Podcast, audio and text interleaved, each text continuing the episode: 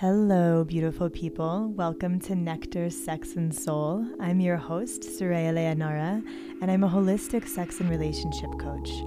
This is a chance for us to get intimate, to reach far into the mystical, magical, erotic, tender, inspiring, vital, primordial depths of what it is to be human, what it is to express and inhabit these amazing bodies fully, and what it is to make love to the divine in everything we do.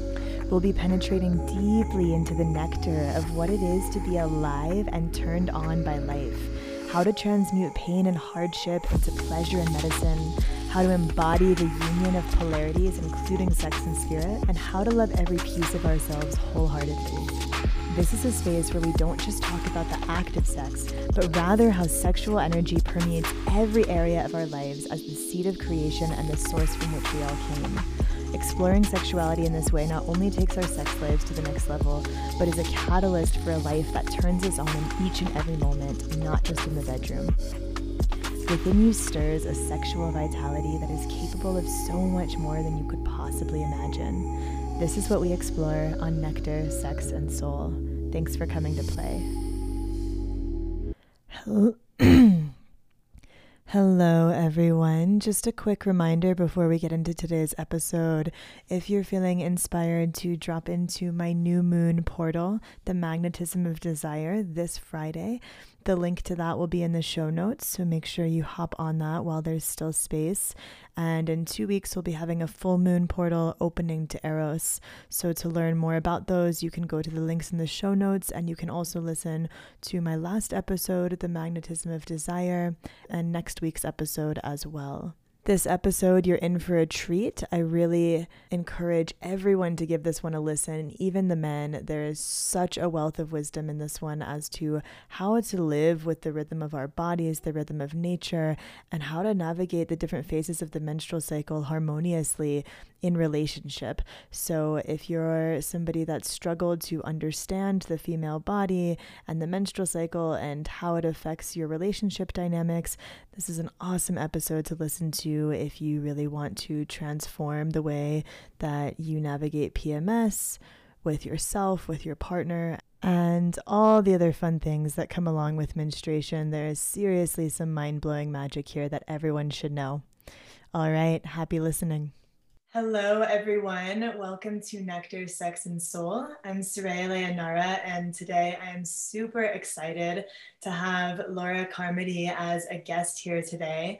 She's a menstrual health and empowerment educator, and she has played such a hugely pivotal role in my own relationship with my menstrual cycle and how I structure my work, my relation with my body, my relationship with my partner, and, and so many other facets of my life, how I can structure those in connection with my menstrual cycle. And it's changed a lot of things for me. It's really helped me to feel more vital and in alignment and to move with the natural cycles of my body rather than working against them. So she is such an incredible wealth of information and is just such an incredible woman. And so I'm so grateful and honored to have her here.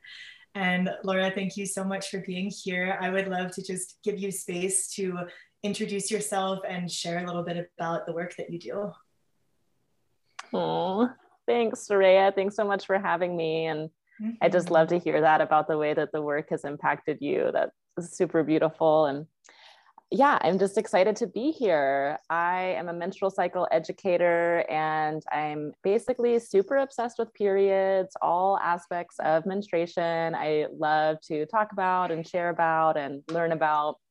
I really, really love to support people as they are cultivating their own relationships with their cycles and creating a relationship with their bodies, with their blood that is really empowering, that is healthy, that's holistic.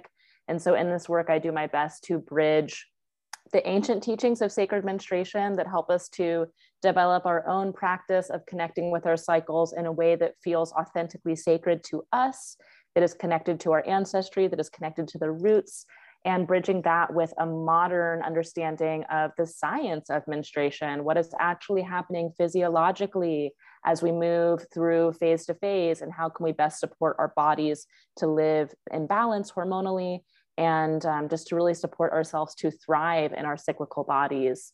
So I love to do this. Um, I work with people primarily in their adult lives, and I'm also learning how to teach puberty education. So in the near future, I'm going to be bringing this work to youth, uh, which I'm really excited about. And um, yeah, that's that's a little bit about me. Mm, thank you so much for sharing that. And I, I love so much that you're working towards bringing this more towards the youth because I think there are so many things that we don't learn about until later in life, and sexuality being a huge one as well. So that's something that I've also wanted to bring more to the youth, more empowering sexual education. And I can just only imagine if I had somebody like you in my life by the time I was coming into puberty, how much that would have completely changed my understanding of that really beautiful but challenging time. And having the right support and the right understanding to navigate that differently would have been so empowering. So I, I, love to hear that you're moving in that direction.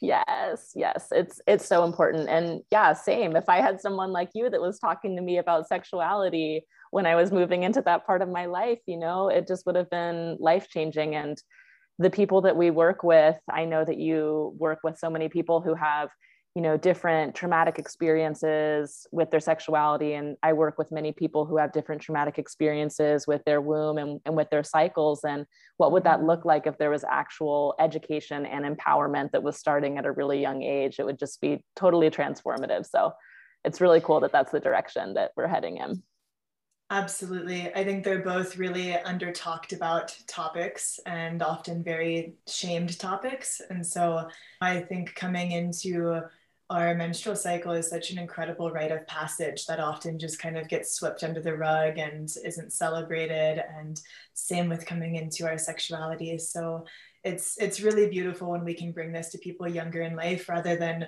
having to unravel a whole lifetime of conditioning and trauma and not having the right tools to relate with this. So thank you for doing what you're doing. Yes yes totally.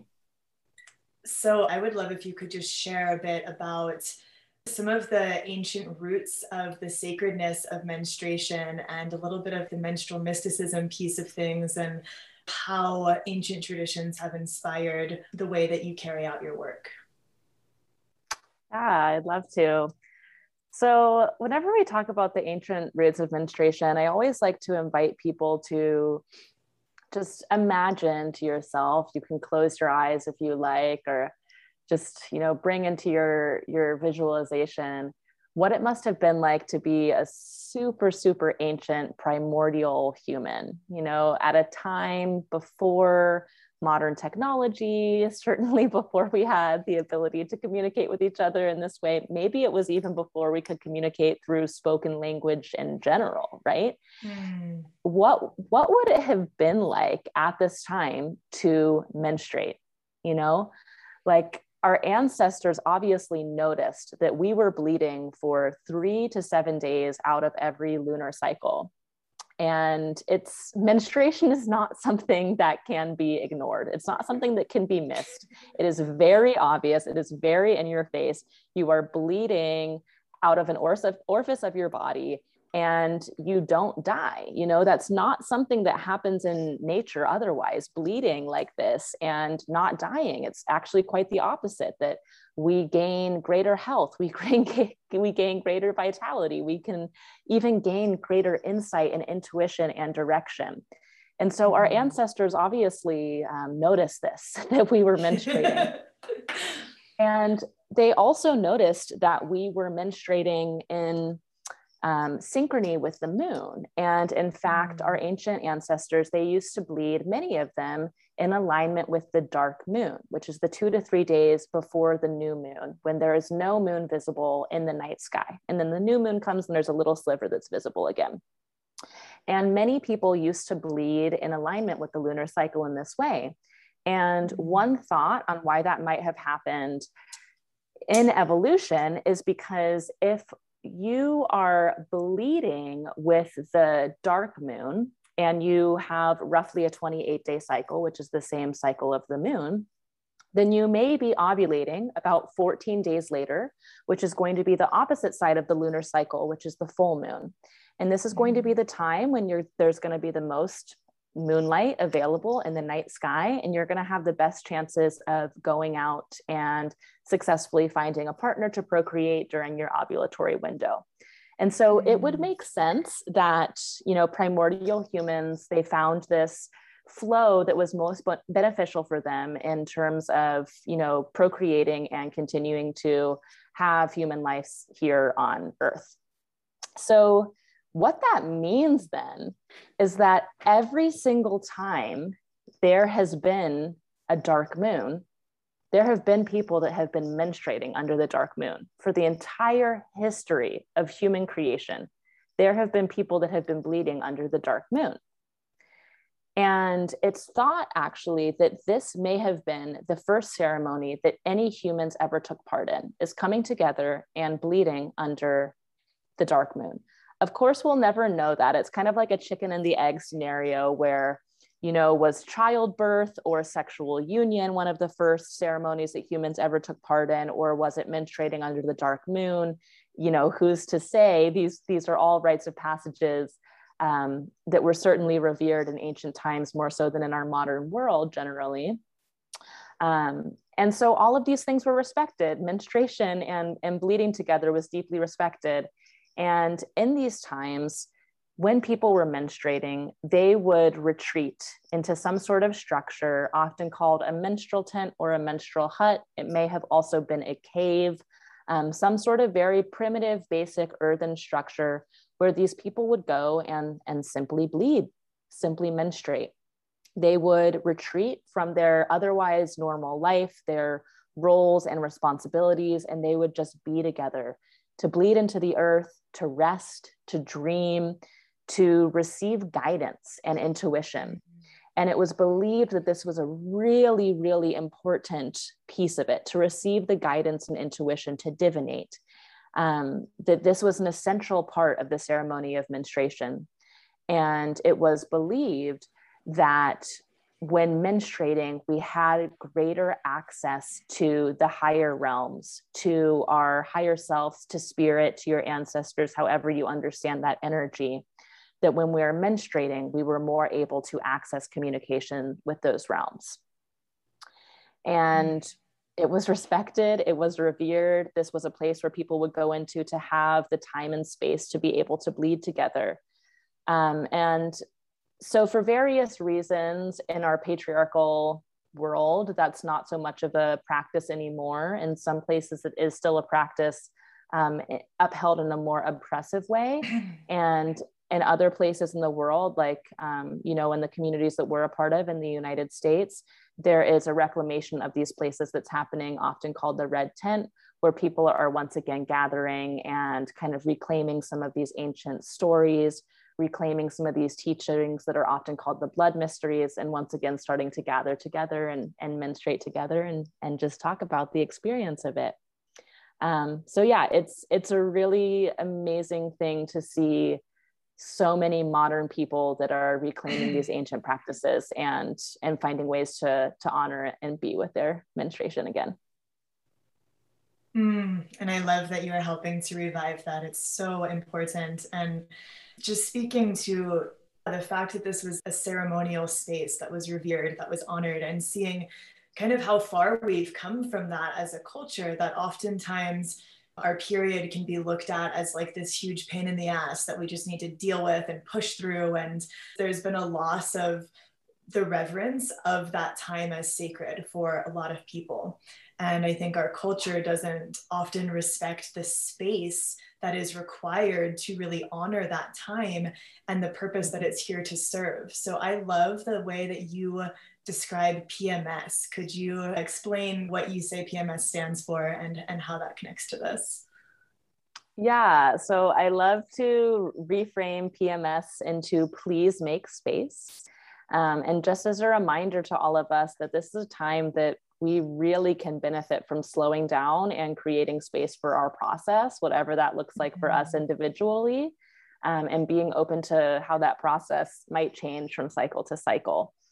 Um, so, you know, when we were just speaking about the importance of receiving that intuition, that guidance, that direction, in order to drop into that space, we do have to slow down and really create that container so that we can be present with our womb, so that we can be present with our blood, so we can be present with this guidance that is coming through us.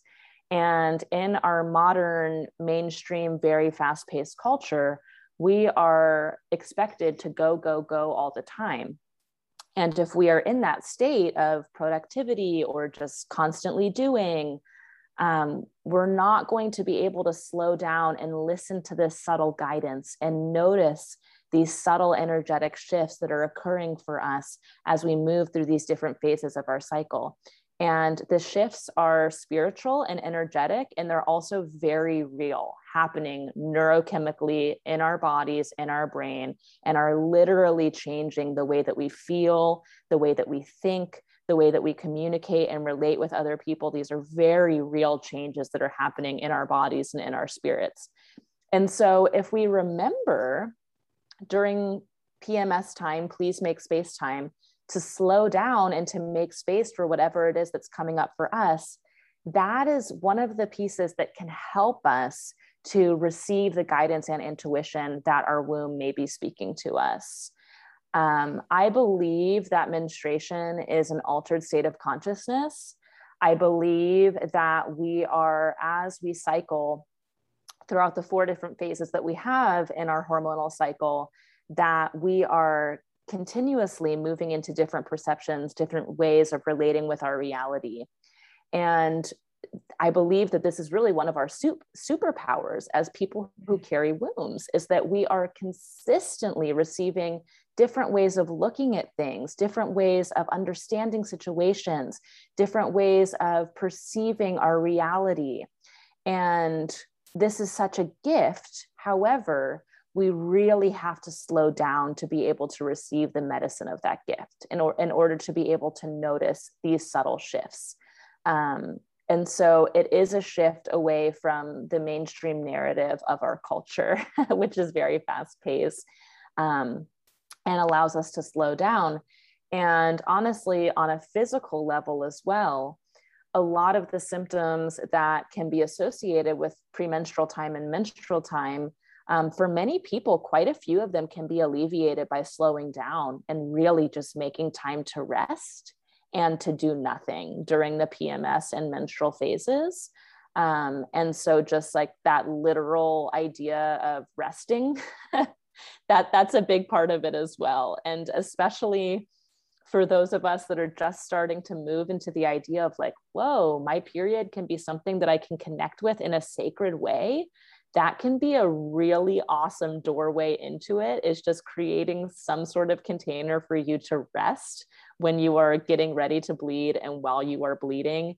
It sounds simple. It might even sound frivolous but it is a huge doorway into health into deep insight and just into a new way of relating with yourself and your body so yeah take the space take the space you need yeah, I can personally attest to the positive impact that that's had on my life since taking your menstrual mysticism course. And so I now schedule three full days off for myself leading up to my bleed time and the first couple days of bleeding. And and really I, I, probably would benefit from taking even more time off, but I always at least give myself those three days. And PMS, I think with with the veils being thinner, with the fact that we are picking up on all these little details and subtleties of our reality when we're in that space, if we're still in go mode and we're not giving ourselves the space to slow down, I think that's where a lot of that irritability can come in of nitpicking and noticing all the little things. Like for me, I start to notice yes. everything that's out of place. And that can feel really bitchy when it's coming from a context of like, oh, I'm in overdrive and I'm, I'm like pushing myself when I should be in a yin state. But it's actually a gift that we have to be able to see what's out of place and to be able to pick up on these things if we are giving space to allow that gift to come through. Yes, yes, absolutely. That's so key. And I always invite people like notice what the things are that are coming up for you during your mm-hmm. PMS state and and pay attention to that because that is your body speaking to you. And it doesn't mean that it's like a literal interpretation. Like a lot of people relate with they feel very annoyed by their partners when they're premenstrual is is something i hear all the time and and something that i've experienced myself at certain times as well. Um, mm. and so whenever i say like that's your body wisdom speaking to you i'm i don't mean necessarily that that means verbatim like oh if you're feeling annoyed by your partner during your pms phase like that probably means it's not right and it's not working like maybe mm. it's something a little bit different maybe it's you need to have space to be by yourself you, you mm. during your pms phase you know you need to create space to express your emotion and express your emotions and write or dance or get a massage or like you know take a bath whatever that is for you um, so notice notice the triggers and also go deeper below the surface of just the triggers. And it's like okay what is this communicating to me here? What am i not giving myself? Um, what do i need more of or what do i need less of as well Absolutely. That's such good insight. I, I often say that one of the biggest downfalls of so many relationships is not enough time and space apart. And that's a beautiful time to take some space to come home to yourself and to tune in with your body and to tune in with that yin field. And on that note of our culture not really respecting the yin field, like this isn't even just for when we're menstruating and, and, for women, but also for everyone. I mean, nature goes through its cycles and its seasons. We watch the moon go through all of her phases, our relationship to the sun that changes throughout the year. And we as a culture tend to operate in this yang, go, do, fiery, action oriented state most of the year. And because we have the technology that kind of allows us to do that. We have artificial lighting, which I believe that's one of the things that's also thrown off our cycles being in tune with the moon. Is that right? Yep, absolutely. Mm-hmm. Mm-hmm. So we have artificial lighting, we have all these ways to heat our homes and to be able to continue in this yang state of doing rather than needing to slow down like we had to when we were in such deep connection with the rhythms of nature. Nature's been doing this for billions of years and we we could learn a lot from nature to stay in connection with those rhythms and to recognize that we go into burnout when we don't take that yin space. And so i think honoring our menstrual cycle in this way and honoring that yin time can also help the collective to start shifting towards there is a time and a place for everything. And it's not like our our entire month our entire year is not just a one size fits all approach where we should just be behaving in the same way on autopilot throughout the year throughout the month but rather paying attention to what does my body need right now? And how can i live more deeply in alignment with the seasons so that i am giving my body this time to replenish and recharge in the winter in that more yin season? So i have the energy to step into the more yang seasons of spring and summer. Yes. Yes completely. You know i think that finding your own connection with sacred menstruation it's such a personal thing but one of the really key threads that I see woven through so many people's journeys is that it mm-hmm. brings you into connection with the cycles of nature in a way that can't be ignored. Like as you connect with your blood and this process, it's just so human. It is just, it's animalistic, you know, like it is so happening in your body. It stains, it's in your face, it can't be ignored it's connected to the earth. All of a sudden you start noticing it's connected to the moon. It's connected to the cycles of the season as you described.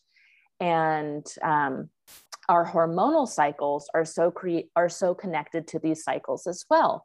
So talking a little bit about our hormonal cycles and how those show up in our dominant culture how those show up in our dominant culture um, so I'm going to use some generalizations here, and I want to preface with everyone's cycles are very nuanced and varied. And so I'm going to speak in generalizations in terms of people who have penises and people who have wombs and those two hormonal cycles. However, everyone is not the same. Um, you know, within those two categories, there are so many different variations, but just in general, people who have penises operate on a 24 hour hormonal cycle. People who have wombs operate on a 28 day ish hormonal cycle, however long your cycle is. It might be anywhere from 24 to 34 days or even longer, depending on the person. So let's talk about a 28 day cycle. Like, wow, that's dramatically different 24 hours versus 28 days. And what I mean by that is for men and people who have penises, they go through generally the same cycle every day. So you can think about this in terms of the sun. They wake up in the morning, the sun rises, the sun is out. Generally, testosterone and stress hormones are highest at this time, first thing in the morning. So, a lot of people are familiar with this, with the idea of morning wood.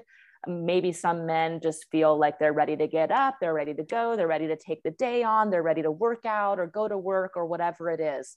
Um, and it's just the same day after day after day. It's pretty consistent in that same level of energy. And subtly throughout the day, there's going to be little bursts of um, cortisol, one of our stress hormones, that are going to come out in smaller amounts throughout the day to keep the energy, to keep the focus, um, and dwindling steadily, as well as the testosterone dwindling steadily throughout the day until by the time the sun is going down, um, you know, going to start feeling more inward, more tired, less interested in outward engagement and, you know, getting ready to go to sleep. Wake up, same thing. Testosterone is highest, stress and sex hormones are highest. Let's go. Same thing day after day after day. Mm-hmm. Now, for women and people who have wombs, this is not at all true for us. We are not the same day after day after day. Rather, we are operating on this longer 28 day cycle where we have four distinct phases that occur in our hormonal cycle. Menstruation is just one of them. And as we are moving throughout these phases, there are ebbs and flows in our hormones. And the way that we feel, the foods that we want, the way that we want to communicate, the emotions that we have, the type of support that we need, our energy levels, how we want to exercise, all of these things are going to vary greatly dependent on what phase we are in and where our hormones are at in each of those phases. So, our cyclical pattern isn't to be the same every day, but it's that we start having patterns that are happening in this larger scale over the course of our entire 28 day cycle. And so, if you think about our mainstream culture, um, it's pretty easy to see that it's a lot more closely related with the masculine cycle, which is wake up, energy first thing in the morning, go work your job at like nine o'clock or whatever it is, and then wake up the same same day, same time, and do the same thing over and over again. Um, and that works really well for for a lot of men. That works really well for a lot of people who have penises, um, and that maybe doesn't work so well for a lot of them it's even more challenging for people who are menstruating and cycling and they mm-hmm. don't have that same energy day after day after day. Their needs are changing dramatically as we move from day to day and phase to phase like the moon. So instead of the sun with the masculine cycle we can look at this feminine hormonal cycle as more closely related to the moon as it ebbs and flows through her cycle of 28 days so what does that mean then for you know those of us that are cycling and menstruating in in a time where you know our world is really really not created for it? For a lot of people it means that we get incredibly burnt out. It means that we try to show up the same day after day after day. We try to work the 9 to 5 we you know have so many responsibilities and um, we don't take space to slow down. We don't have the proper education to understand what's happening physiologically and hormonally. So, you know, we have to go out of our way to understand what is happening in the cycle of ovulation and menstruation. Um, and you know it's it's hard it's hard to learn that to learn these things and to disengage from this productivity mindset that our dominant culture and that capitalism has created for us to live within. Um, the good news is, is there are lots of ways that we can do it, and definitely learning about our body, learning about our hormones, um, gaining cycle literacy and body literacy is one of the first steps that we can take So then, as we start to understand, okay, this is what phase I'm in, and I'm going to feel more energetic during this time. And okay, now I'm moving closer to my period. This might be a good time for me to focus on my internal world and to put less time outward, um, you know, socializing or or whatever that might be. And so, as we start to gain this cycle literacy, then we can actually start to build our lives around where we are in our cycle and this is really what allows us to get out of this this state of trying to show up in the masculine cycle and really embrace our cyclical nature um, and just try to live from a place of overflow instead of burnout um, which i know that Soraya, you and i have both dealt with in our own in our own ways in our own bodies and stories in many different ways. Um, and so yeah it's it's kind of a practice of taking our our health into our own hands and gaining this education so that we can um, create a life that's based off of our cyclical nature instead of what culture is our culture is telling us that we need to do. Absolutely. Yeah it is it's such a powerful act of reclamation of the wisdom of our bodies and and what it means to do things in a way that is in alignment with our personal body's language rather than being wrapped up in the conditioning and the pressure to keep going in the way that society tells us we should. And I've noticed for myself, I've had to do an enormous amount of deconditioning around the toxic productivity mindset that you should always be productive, you should always be doing, always be going. And to really listen to my feminine body and to learn how to do things in a more feminine way. Because the thing is, we have to be cultivating both our masculine and our feminine energy. If we repress one, we automatically dilute the other. And so, what we see a lot of people operating through is actually this very kind of distorted yang energy. Like true masculine energy is not an overdrive all the time. That happens when that mm-hmm. energy is dominating the feminine energy. The feminine energy doesn't have space to express. We're not taking the time to slow down and listen. And there's this energy that's actually, there's a scarcity mentality to it where it's like i don't have time to rest i've got to get it all done now i've got to jump on every opportunity while i can what if nothing better arises there's this obsession with progress that devalues anything that is not productivity oriented. I know so many people that feel guilty about resting or that kind of shame other people for resting or slowing down. There can be this um, yeah this judgment of being lazy or something in a, in a culture where everybody is like really striving and chasing. And so actually our ability to do and to bring forth that yang energy to get shit done is actually deeply replenished by going into that yin field and by taking time to rest and recharge. And we are so much more potent in our action when we allow ourselves to be immersed in that yin field. And that's been one of the biggest teachings that I've received um, from the Taoist lineage that has helped me to work through burnout. And I think it's so huge to know what is right for our body. Because, like you said, we live in a very masculine oriented world. And so, what works for men is, is going to be very different than what works for women and what works for one person is going to be very different than what works for the next. All of our bodies are so different and there is no one size fits all approach. Yes yes. You know i see that witnessed in my own cycle all the time. If if i mm-hmm. don't give myself the slow the space to slow down and to rest and to take really good care when i'm premenstrual and menstrual i see it a couple weeks later in my cycle where I would typically be in my like go out there, get stuff done, go for it energy, I'm, I'm not going to have that same zest and energy if I wasn't able to go deep into that restorative yin state, you know? And that's that's such a good reminder. Absolutely. I always liken it to the inhale and the exhale. We have to have both to make a complete breath. And it would be silly to try to prioritize one over the other. They, they really need each other and support each other.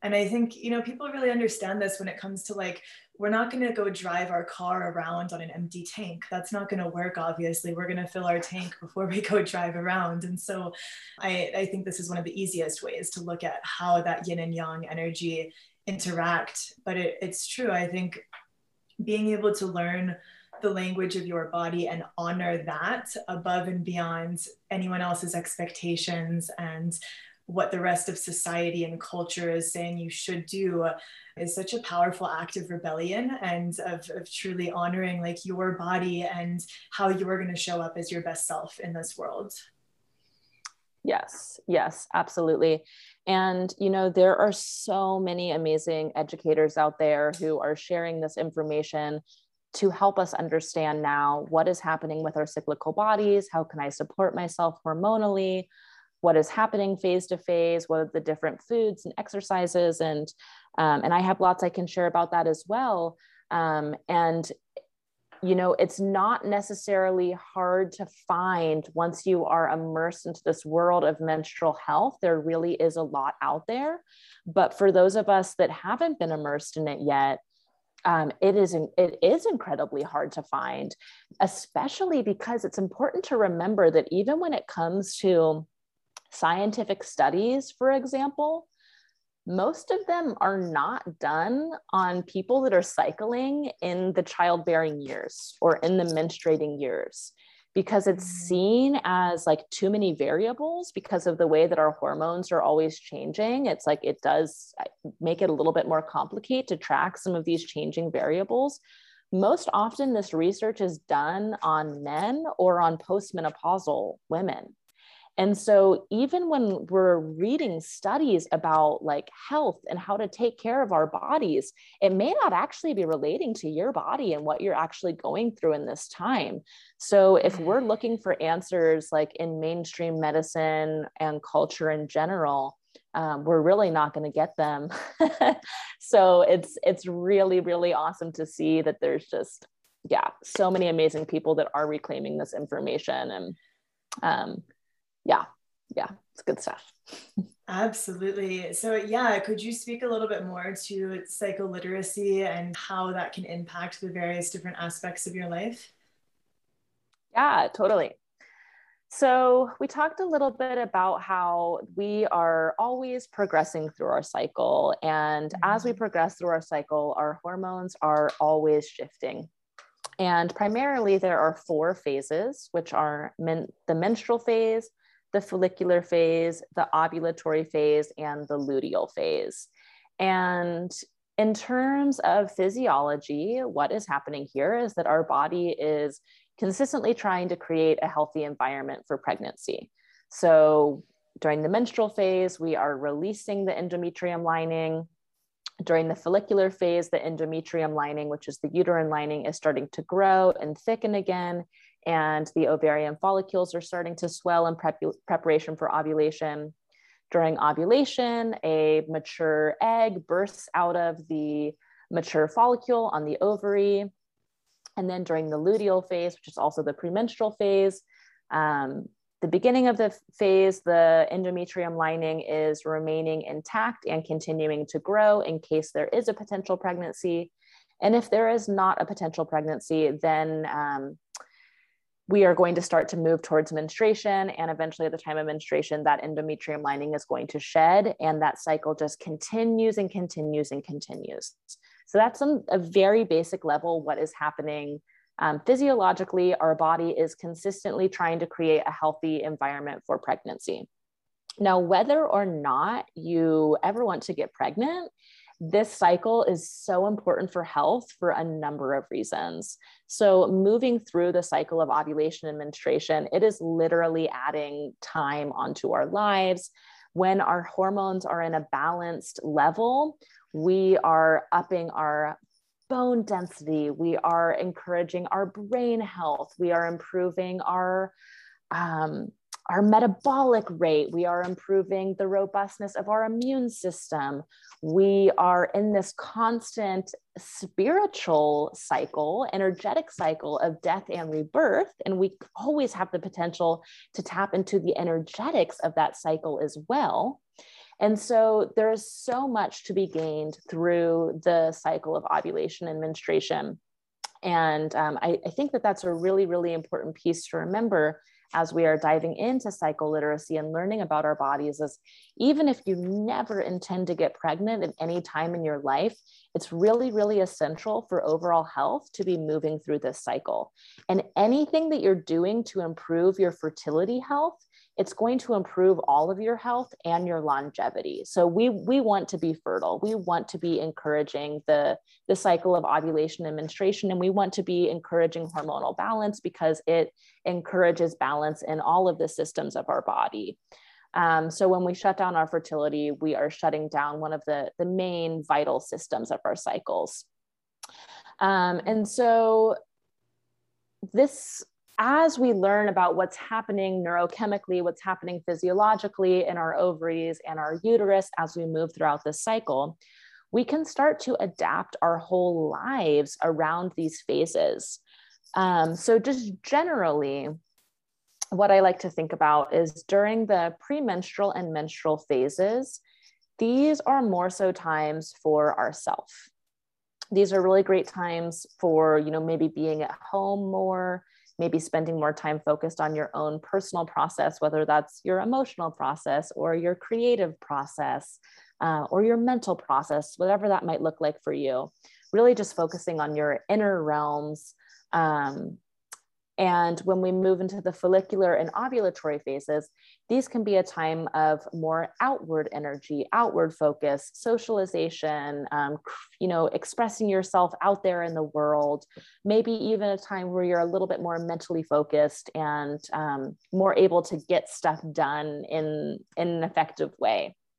Um, and so these are these are generalizations everyone's cycle is a little bit different. And so, as you begin to track your cycle and you start to track how you feel from phase to phase, that's really the main way to start adapting your life based on where you are in your cycle, because there's going to be subtle changes and nuances um, dependent on your body and and what you like and what you need um, and so a really big part of cycle literacy is like well i want to learn about what's what's happening um, scientifically but also like i want to learn from my body.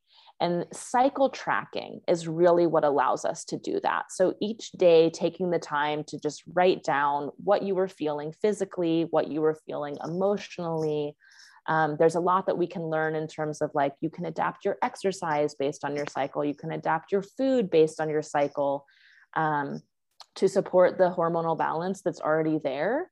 But there's also a lot of things that you're just going to learn through your own experience of cyclical nature.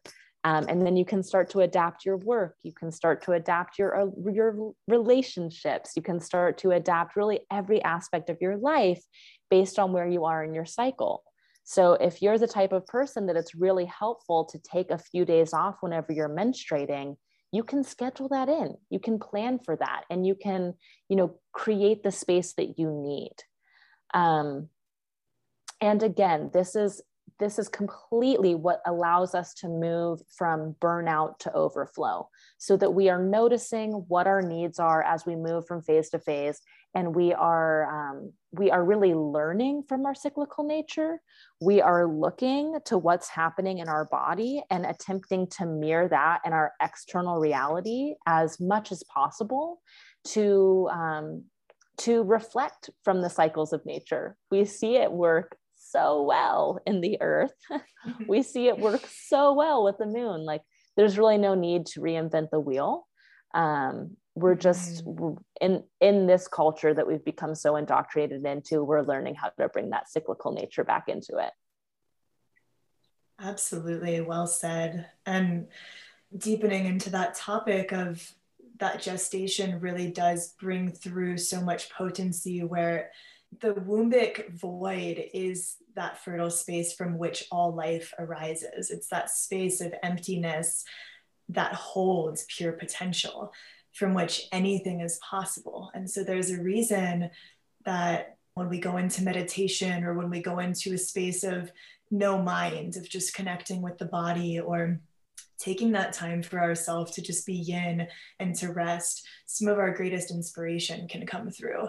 A lot of people will have their best ideas come through when they're in the shower or when they're driving because there is this kind of meditative space of not really doing so much and the mind has that space to relax and if we're always trying to fill the space because we're trying to get somewhere or be productive we're actually kind of working against that because it's the spaces in between that really replenish and reignite and fuel that inspiration to continue perpetuating our action. So there's yes. such a richness there. There's such a deep, deep richness in recognizing that we need that pulse of yin and yang, rest and work, yes. um, doing and being, and inhale and exhale through everything we do. Yes. And what you said, Soraya, really reminds me of what we were speaking about with, you know, the ancient understanding of it's so important to go into the menstrual tent to receive this guidance and direction. And it was believed that we could receive that better when we were menstruating. Something that we have found through our modern understanding of our cycles is that there's the greatest amount of functioning and communication between the left and right hemispheres of our brains whenever we are menstruating. And how I understand that is like the logical and emotional parts of our brain are so interconnected in this time, more so than in any other phase of our cycle. And so we just see things differently. We can come to epiphanies and new understandings and breakthroughs and realization. However, again, we have to drop into that that slow space. We have to drop into that womb void space in order to be able to hear that that's coming through in order to really slow down and receive that guidance. Um, and so, yes, especially premenstrually and menstrually, making time for that to come through is so essential and, and so valuable. Mm-hmm. Otherwise, I feel like we're just smothering and suffocating the magic. Like there's no space for it to come through. Yeah. So I think yeah. I think spaciousness is um yeah one of the most potent medicines for most Westerners. Yep. Yep. awesome. I would love to hear a bit more about what are some ways that we can connect with our blood and drop deeper into that space of our bleed. Mm-hmm. So, when it comes to sacred menstruation, I think that it's really important to reflect on what sacredness means to you as an individual mm-hmm. because that looks really different for everyone. And it's essential to reflect on that so that you can cultivate a relationship that's going to feel really, really authentic to you. Um, I'm going to give some suggestions or some ideas or um, some practices, but you know, before even moving into it, I think that that's so important. Is just spend some time writing, spend some time reflecting, spend some time talking to loved ones, thinking about what does sacredness mean to me?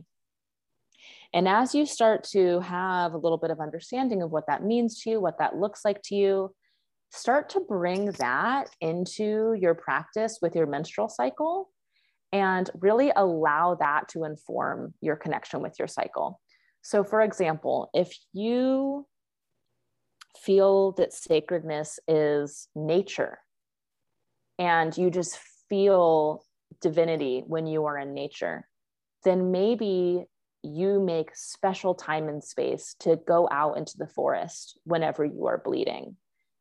Maybe you create space to actually bleed directly onto the earth whenever you are menstruating. That's one practice, one really powerful way to reclaim that ancient ceremony of bleeding is just to bleed directly onto the earth maybe you feel sacredness when you are with other people who you love and trust. Maybe you bring that into your sacred menstruation practice by finding a circle or a red tent or some sort of community where you can go to talk about and learn about and, and share about your experience of menstruating. So, those are just a couple examples, but I just really invite you to think about that. What does sacredness mean to you? And then how might you be able to bridge that into your practice and your connection with your cycle? So, some additional examples.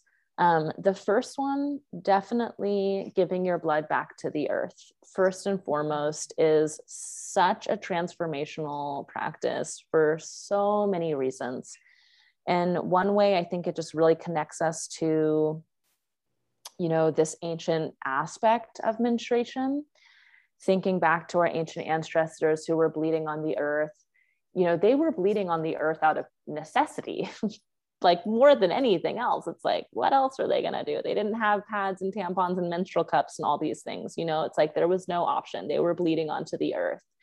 Um, and that doesn't mean that they were doing it without reverence or without intention. I believe that it was held with the deepest respect and reverence of this life-giving blood you know? Like they they realized that not only was our cycle connected with the moon but also when our cycle didn't come that that blood would be alchemized into that which would sustain life within the womb and pregnancy would would occur. So this this was respected and we can really connect with that lineage through the practice of giving our blood to the earth. Every single person on the planet has ancestors who have given their blood to the earth. This is one of the few practices that every single lineage shares that that all people share. It's just such a natural and innate part of our humanity. So, as we are connecting with this practice of blood offering, we can do so with prayers and manifestations for ourselves and for the entire world. So, for me, this was one of the first things that really turned me on to the work of sacred menstruation was giving my blood back to the earth and offering prayers for what I wanted to create in my life and seeing just so rapidly how it was all manifesting into reality for me, like no other practice I had ever found before. Um, so that that is a really really powerful way to connect with your blood. Um, and I just want to say you know, on that note, Oh, sorry. I was just going to say, I want to say on that note, our sexual energy is the life force that we create new life with, which is incredible when you think about it. Like, I think it's so taken for granted, but we create new life with that energy. And what else can we create with it? And so, this is a beautiful example of that, of taking that life-giving blood that we have the opportunity to birth into new life of all forms not just a child but like you said what are those prayers and intentions that you're seeding into the earth uh, with the, that release of the blood is so magical and so powerful. And i've also had really profound experiences with that. So i just wanted to tie that in there. Yes yes. I love it. Yes and um, so good for the earth as well. It's actually an incredible fertilizer. You can also feed it to mm-hmm. your house plants if you don't have access to somewhere where you feel safe in nature. Um, it's it's incredible for for plants. It's just the best fertilizer there is. Um, you know, it's also really good for skin. It's really high in stem cell content, so you can try um, applying your menstrual blood as a face mask um, or anywhere on your skin that you might have any sort of irritation. Um, I know people that have used it really successfully to treat things like eczema. I have used it really successfully when having bad poison oak outbreaks. It is just incredible for skin. Um, if that sounds a little bit out there to you to just like rub blood all over your face, but you're still kind of curious, you can kind of ease into it. You can anoint yourself somewhere on your face or on your heart, on your womb, and just notice what that feels like for you if that's something you want to experiment with. Um, you can definitely paint with your blood. I love to paint and write with my blood. Um, that's a really wonderful way to save your blood if you want to use it for any kind of spellcraft in the future as well. Actually, you know, drying the blood on a piece of paper.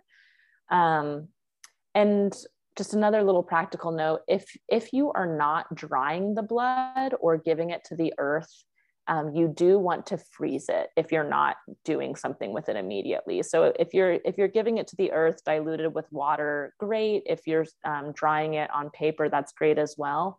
Um, but just practically you do want to keep it frozen if you're saving it for future use otherwise just to make sure that no pathogens develop. So that's just a little practical note um, you can do all kinds of spell work with your with your blood as we talked about giving it to the earth. Um, there's lots of creative ways that you can work that into your spiritual practice and certainly work it into your sacred sexuality practice as well.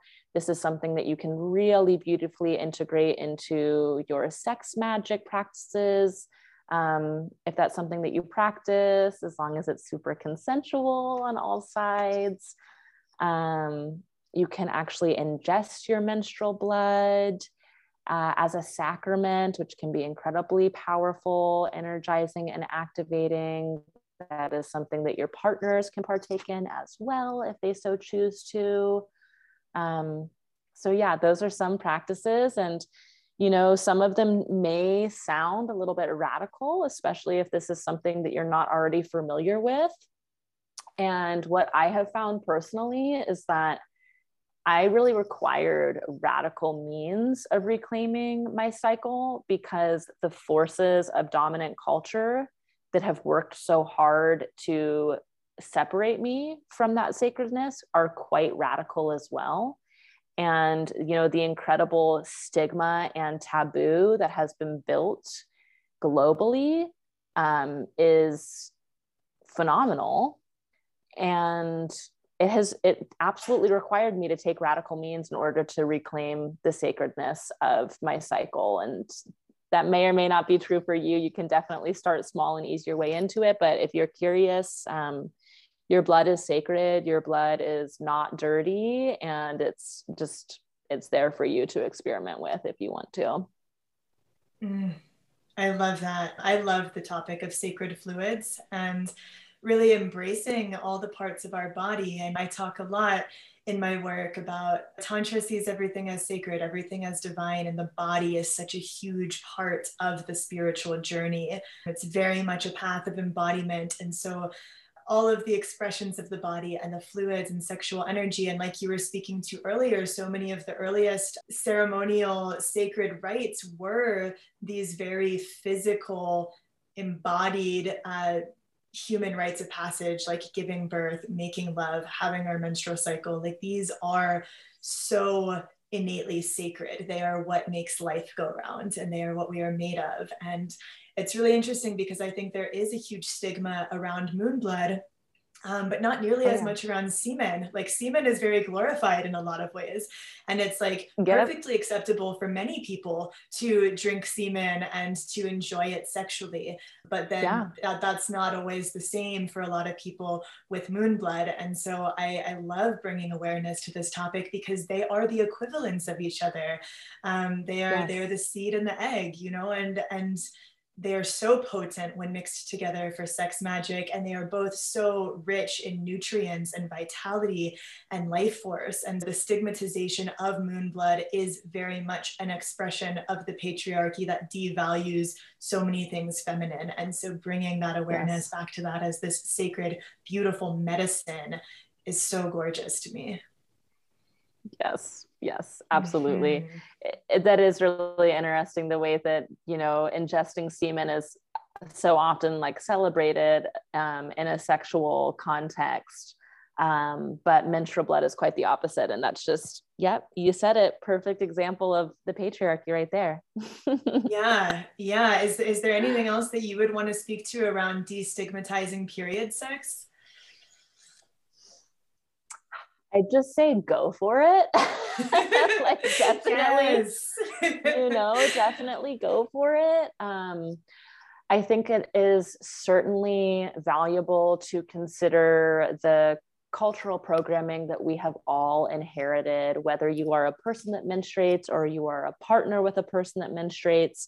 Um, we want to have sensitivity to to that in general. We want to have awareness of the conditioning um, and recognize that we're all going to have our own deprogramming to do. Um, but I think that there's no greater practice in terms of the deprogramming other than just relating with that practice, you know? And if you, if you are a menstruating person and you are comfortable with period sex, but your partner is maybe a little bit apprehensive, or if you're listening to this and you're a person that's apprehensive, um, I think a really great way to kind of start tiptoeing into it is to experiment with blood in other smaller ways that might feel a little bit more safe to you to begin with. So go with your partner as they're offering their blood to the earth and and see what that's like. See what that feels like. What does that bring up for you? Mm. You know, you might even consider, you know, talking with your partner and offering prayers through their blood um, to help you release some of this programming. The blood really has that energy of releasing what no longer serves. And so when we're giving blood to the earth, or when you're giving semen to the earth, when you're giving any fluid to the earth, you can really offer those prayers of like, you know, I'm ready to release this cultural conditioning that period blood is dirty or that period blood is is gross or what whatever it is um, and i think that that's one of the really powerful things about menstruation and blood offering is that you can actually use that practice to help take off some of those layers of shame um, and so just experiment with the blood in different ways that feel more comfortable to you. Like try a little taste of it, see what that's like for you. Try applying a little bit to your skin and see how that feels. Um, and there doesn't need to be shame around there being um, the conditioning there because we all have it to a certain degree. Um, and if we can just be real with that and be compassionate for each other, I think that that's really the doorway into um, finding a more empowering relationship with it. So just recognizing that we all have the conditioning and um, and how can we, you know, support each other through that. Mm, yeah, and I, I love what you spoke to too. Of it's it's this life giving fluid that is also releasing and, and cleansing and clearing, there's very much this theme of death and rebirth with it, and how those are two sides of the same coin.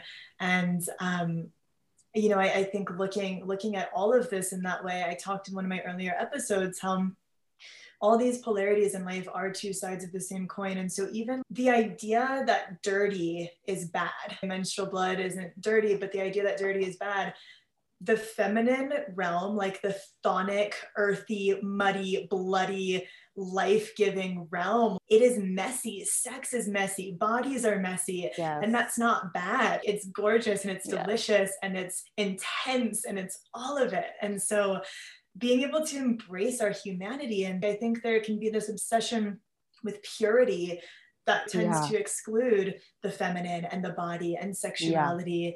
Yeah. and it's castrated spirituality honestly. And, and yeah i spoke to this in, in one of my earlier episodes how if we are um, only valuing the upper realms as sacred we are cut off from our roots. And carl jung said the tree's branches can only reach into the heavens if its roots reach down to hell. I probably didn't quote that perfectly, but there's still this demonization of that underworld, and that underworld right. is the underbelly from which all life arises. So I just, I love working to shift that perspective of darkness and dirtiness uh, from being bad to being this potent, powerful, fertile, life-giving, wombic space that is that is rich and alive.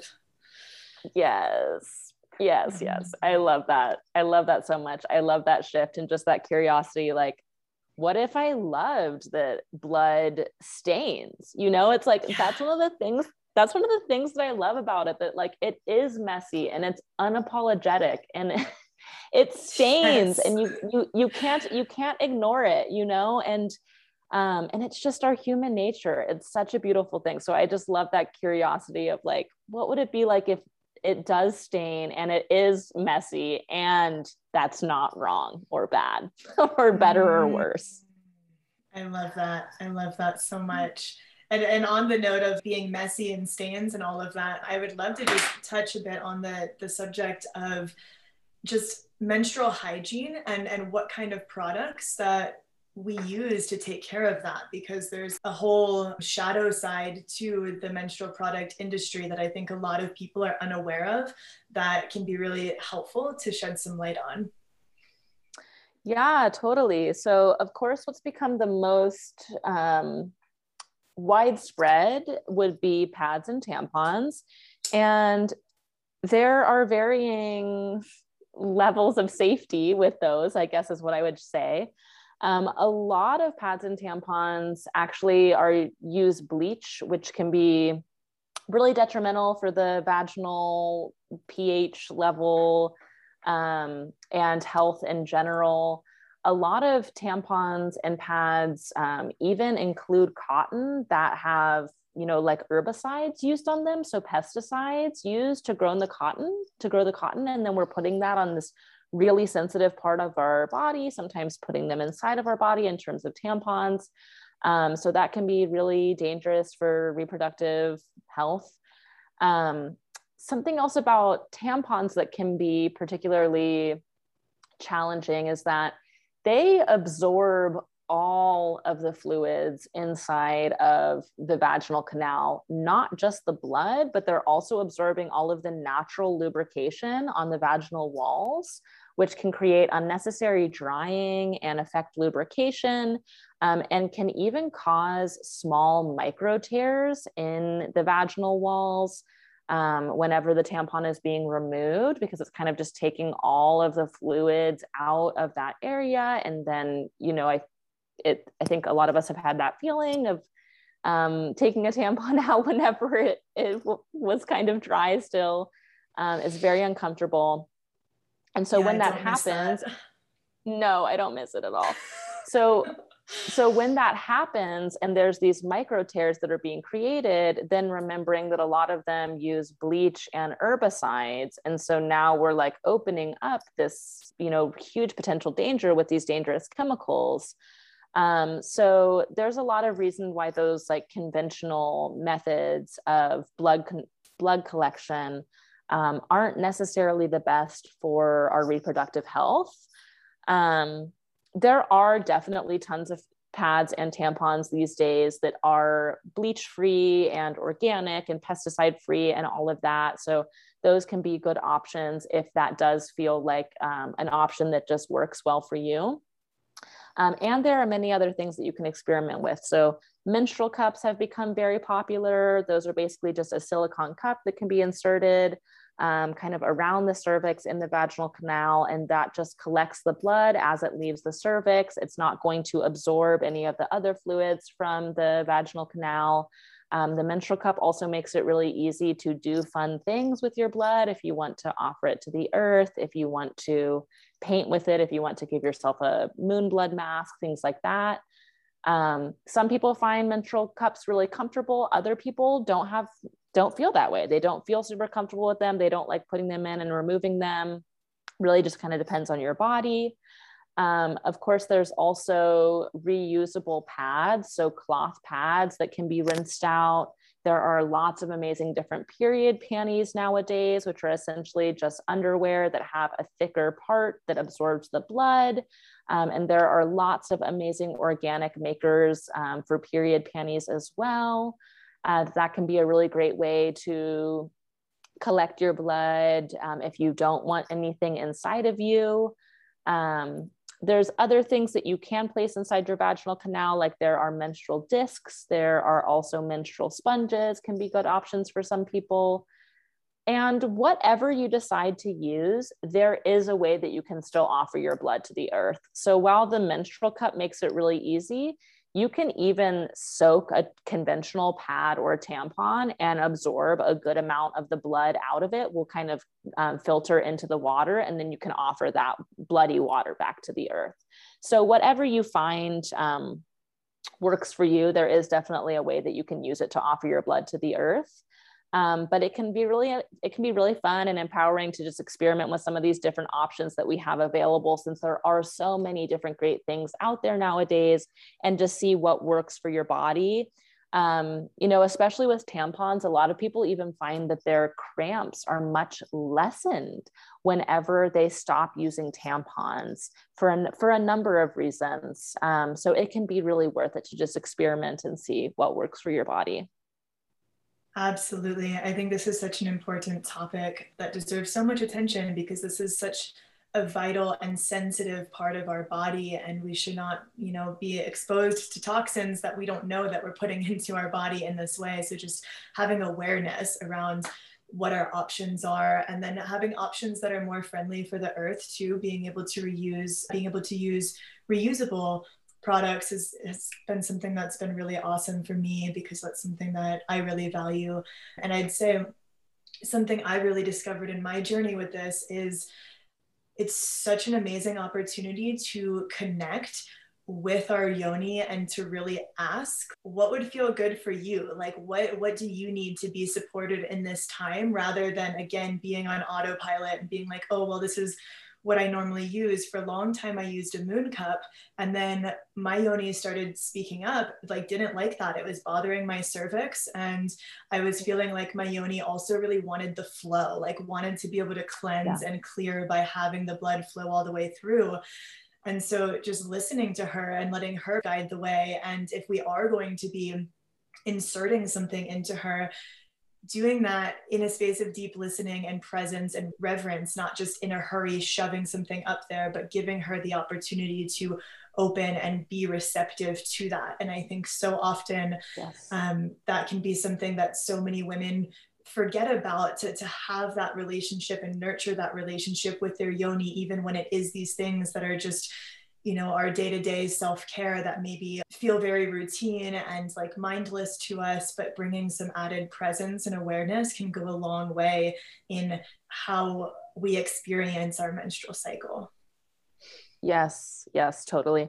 I know for me, you know, in my younger days when I was using tampons, I felt like tampons kind of allowed me to just go about my life without even realizing that I was bleeding and just to kind of mm-hmm. ignore the process of bleeding altogether, which, you know, no judgment. If that's what you're going for, like that could be a way to do that. But if you are wanting to be more intentional and conscious and aware of your cycle and slow down and really listen and tune in, then it might be beneficial to use another means that's going to be more supportive of, of that that you're going for um mm-hmm. so yeah yeah and Absolutely. yeah well i would love to kind of circle back to some of the things about how our hormones change so much through the course of a cycle and that can affect our libido too. Is there anything that you would say about how our libido can shift throughout the course of our moon cycle? Totally. So, the two biggest players in terms of our libido are estrogen and testosterone. We do have testosterone in our hormonal cycle. It's in much smaller amounts than the people that have um, penises, but it does it does still have an effect on our libido. And essentially, our estrogen is going to be the lowest right whenever we get our period. Then it's going to start subtly climbing up and it's going to climb pretty steadily from um, bleeding up until the time of ovulation. And then right after ovulation, it's going to fall. And as estrogen is going up, that is what is going to increase our libido. At the same time, estrogen is going up, testosterone is going to be going up. It's just in much smaller amounts. And so, as those are increasing, that is likely going to be making us feel more sexy, more outgoing, more magnetic and enticing and excited. So it's not just the physiological level of like turning us on, although that's certainly happening. Estrogen also increases our cervical fluid production. So it's also going to make us feel wetter in general. There is that physical response, but it's also the energetic response of like wanting to connect and wanting to be social and wanting to engage that estrogen really brings as well. And so what that means is, you know, at some point following menstruation and up until the time of ovulation for most people is the time that we feel most magnetic and the most turned on. For a lot of people that really takes its height at the time of ovulation. And thinking about this from terms of ovulation or from terms of evolution obviously that just makes sense right? Like we are mm-hmm. going to feel like we want to have sex whenever we are the most fertile. It's just that's the way our bodies work um, and for a lot of people that are hormonally balanced, that is the way that they feel. Following ovulation, when estrogen falls, progesterone is going to start going up. And while estrogen is like exciting and uplifting and magnetic, progesterone is just a little bit more chill. It's a little bit more relaxing. It's kind of invites us to go inward a little bit more that can also be sexy kind of that slow sultry you know it's, it's a different energy but a lot of people do feel sexually turned on in the weeks in between ovulation and menstruation. It kind of just depends on your energy. And also the important thing to remember there is that you may still be turned on, but it may just be in a slightly different way. Like what you are wanting out of connection mm-hmm. and intimacy is going to be different as you are moving from phase to phase. And so, again, we don't need to show up as the exact same person day after day after day, week after week. Rather, we can like be dynamic, changing, sexual, cycling beings and just bringing that into our sex lives as well, bringing that into our conversations with our partners. Um, that we're going to need different things as we move through these different phases of our cycles. And one thing in particular that I would like to note is the follicular phase, which is roughly a week, different for everyone, but let's say just a week in between ovul, or I'm sorry, in between menstruation and ovulation. For a lot of people, that's the driest phase of their cycle. So at this point, estrogen levels are going up, but they might not be yet at the levels where like you're feeling really wet and juicy. And so just remembering that, that that week following menstruation, you may feel particularly dry you may need more time getting aroused, like more foreplay before you feel really ready to be penetrated or to receive in that way. Totally normal, totally healthy. Our cervical fluids are always shifting and changing as we move through the phases. And we want to make space for that. We don't want to put pressure on ourselves to be wet all the time or to get turned on in an X period of time to be ready for sex and, you know, any amount of time. Um, we are cyclic, we are cycling, our cervical fluids are as well, and what we are going to desire in terms of arousal and intimacy of all kinds is definitely going to shift as we move through our cycles too.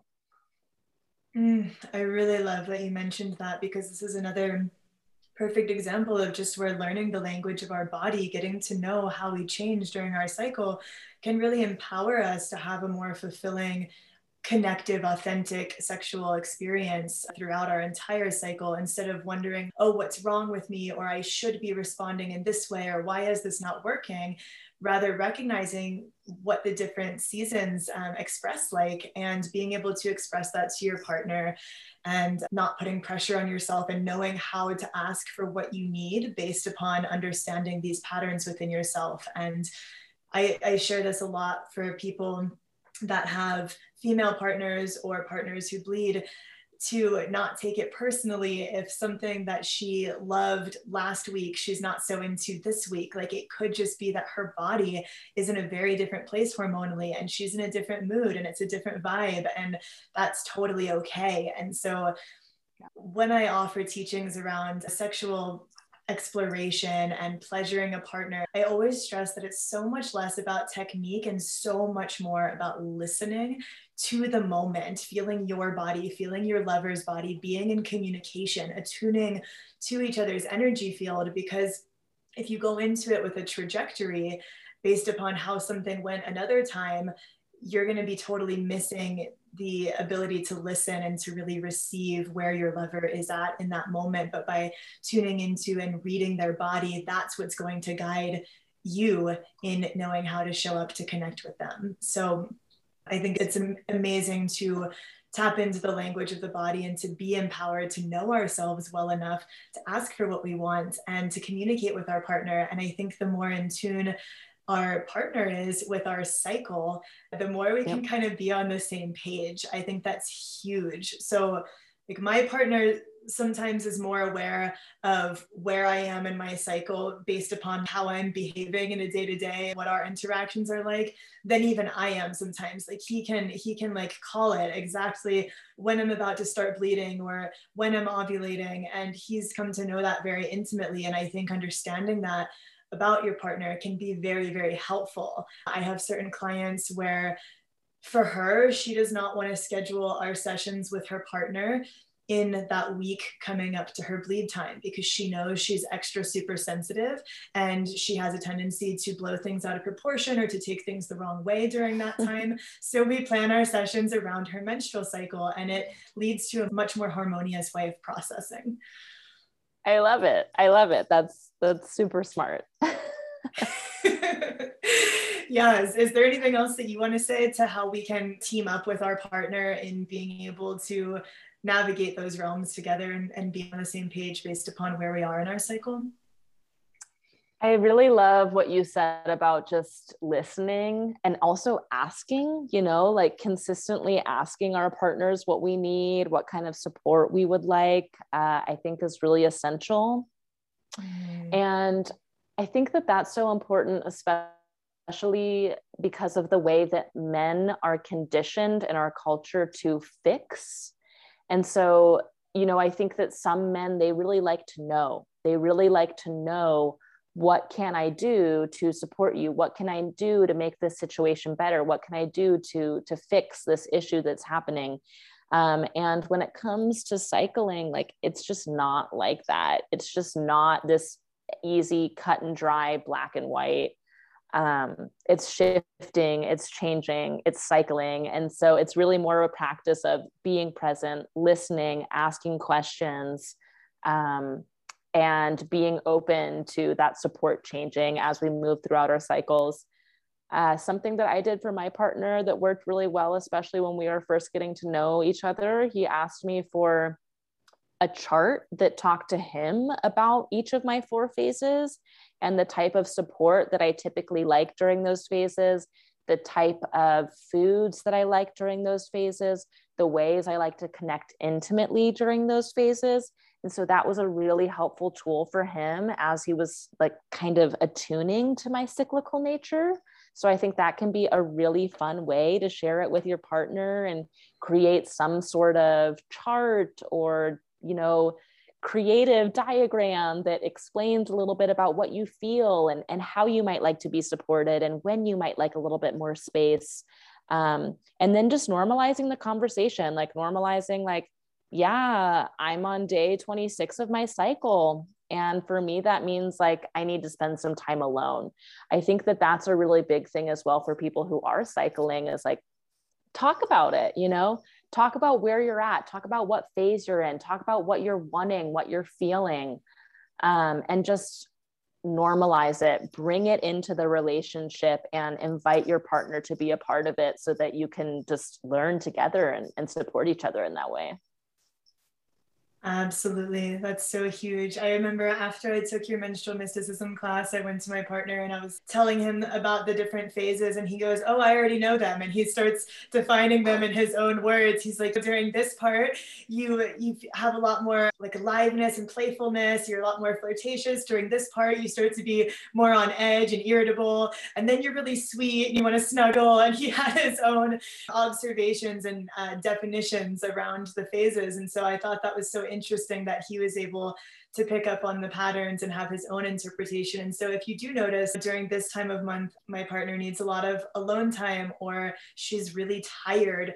maybe during that time she's really tired, I could help out a little more around the house or ask if she needs yeah. any support. And really try to align in that way and not have expectations that might go against what her body is going through in that time and recognizing that especially if you are male bodied and your partner is female bodied, your hormones are behaving very differently. And so we can't just expect that one another is going to act like we would in a situation. So finding where we harmonize uh, rather than having these unrealistic expectations can go a long way. Yes, yes. And I think that that can be such a beautiful place to witness polarity as well you know? It's like mm-hmm. I, I don't want my partner to be exactly like me you know? I want them to to be in their own ebb and flow and to be connected to their body. And and that's just a beautiful way to like find that distance that can be really sexy. Absolutely. Absolutely. That's so huge. So huge well, this has been so amazing and so insightful. Is there anything else that you feel like we didn't touch on that feels really important to share along the lines of these topics? I I know that we could talk forever. per usual. Um, yeah, I, I think just the only thing that I would want to say um, to anyone who's listening, whether you menstruate or not, um, if this is new to you and you're feeling curious, um, that you can start small, you can start where you're at. And I would just fully invite you to like follow any sort of intuitive feeling that you might be that you, that might be there. And mm-hmm. that as you continue dropping into that guidance that's coming from the blood, from the womb, it's really going to continue to lead you in that direction. Uh, there's just so much that can be learned there, as Soraya so often talks about sexuality and you know the ways that sexuality mirrors our lives. Um, menstruation is the same way. Menstruation is a mirror for us, and the way that we relate to our cycles and wombs. Um, it is just another lens to see our life through and a, a place where we can gather so much rich insight and wisdom and um, just a lot of a lot of goodness in our lives. So if you're feeling it just continue in that direction and yeah you, you'll be led in the right way. Mm, yes i love love love looking at it as a mirror. And i i see that so clearly in my own life. And the health of my menstrual cycle has improved drastically through understanding how to read it and yeah learn its language um, through many of the tools that i've learned from you and to help bring myself into greater balance in the way that i go about my day-to-day life because if we're always in overdrive, we're most likely going to see that show up in our menstrual cycle in one way or another if we know how to read the signs. So, on that note, you have so many amazing offerings that help people to learn the language of the menstrual cycle and to be cycle literate. And to, there's just such a wealth of magic you offer. Is there anything that you want to share about with us about anything you have coming up or how we can learn more about your work? Yeah, thank you so much. Um, you can stay connected with me on my website, threadedred.org and I'm Threaded Red on Instagram. I have tons of amazing free resources and information there on my Instagram. That's the place where I like to put most of my writing, and um, you can learn a lot just going through there.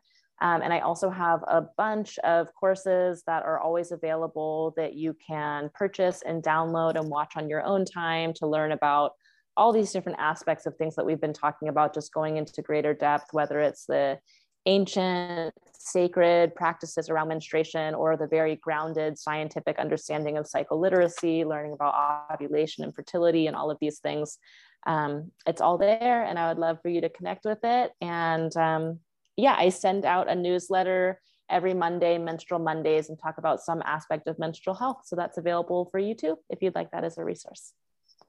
Mm. Thank you so much, Laura. I highly recommend anybody who has been inspired by this episode who wants to go deeper into their menstrual cycle or more deeply support their partner or someone they love in navigating their menstrual cycle to check out Laura's work. And one of the things I love about Laura is, as you can tell, she is very gifted and eloquent in the way that she is able to express both the spiritual and the scientific side of this work in a very grounded, articulate way. So that's something I really appreciate about the way she brings this through. And this episode has just been such a tiny little taste of what she has to offer. So I encourage everyone to go out and get more. And Laura, thank you so much for being here on Nectar, Sex, and Soul. It's been such a pleasure to have you, it's such an honor. And I just love getting to co create with you. So thank you so much. Absolutely. Thank you, Soraya. Appreciate you. well, thanks for tuning in, everyone, and uh, have a beautiful day. Ciao. Thank you so much for dropping into Nectar, Sex, and Soul with me today. It's been a pleasure to connect with you. If this episode lit you up or illuminated something impactful for you in some way, I invite you to subscribe, leave a review, and share it with someone you feel would love to hear it. To learn more about my work, check out sorayaleonara.com, sign up for my newsletter, and follow me on Instagram and YouTube, where I share tons of free content, special offers, and ensure you're the first to know about my new offerings. I offer private coaching as well as courses, workshops, and retreats, so be sure to stay in touch if you'd like to go deeper together. Thank you, loves. Have a gorgeous day. Ciao.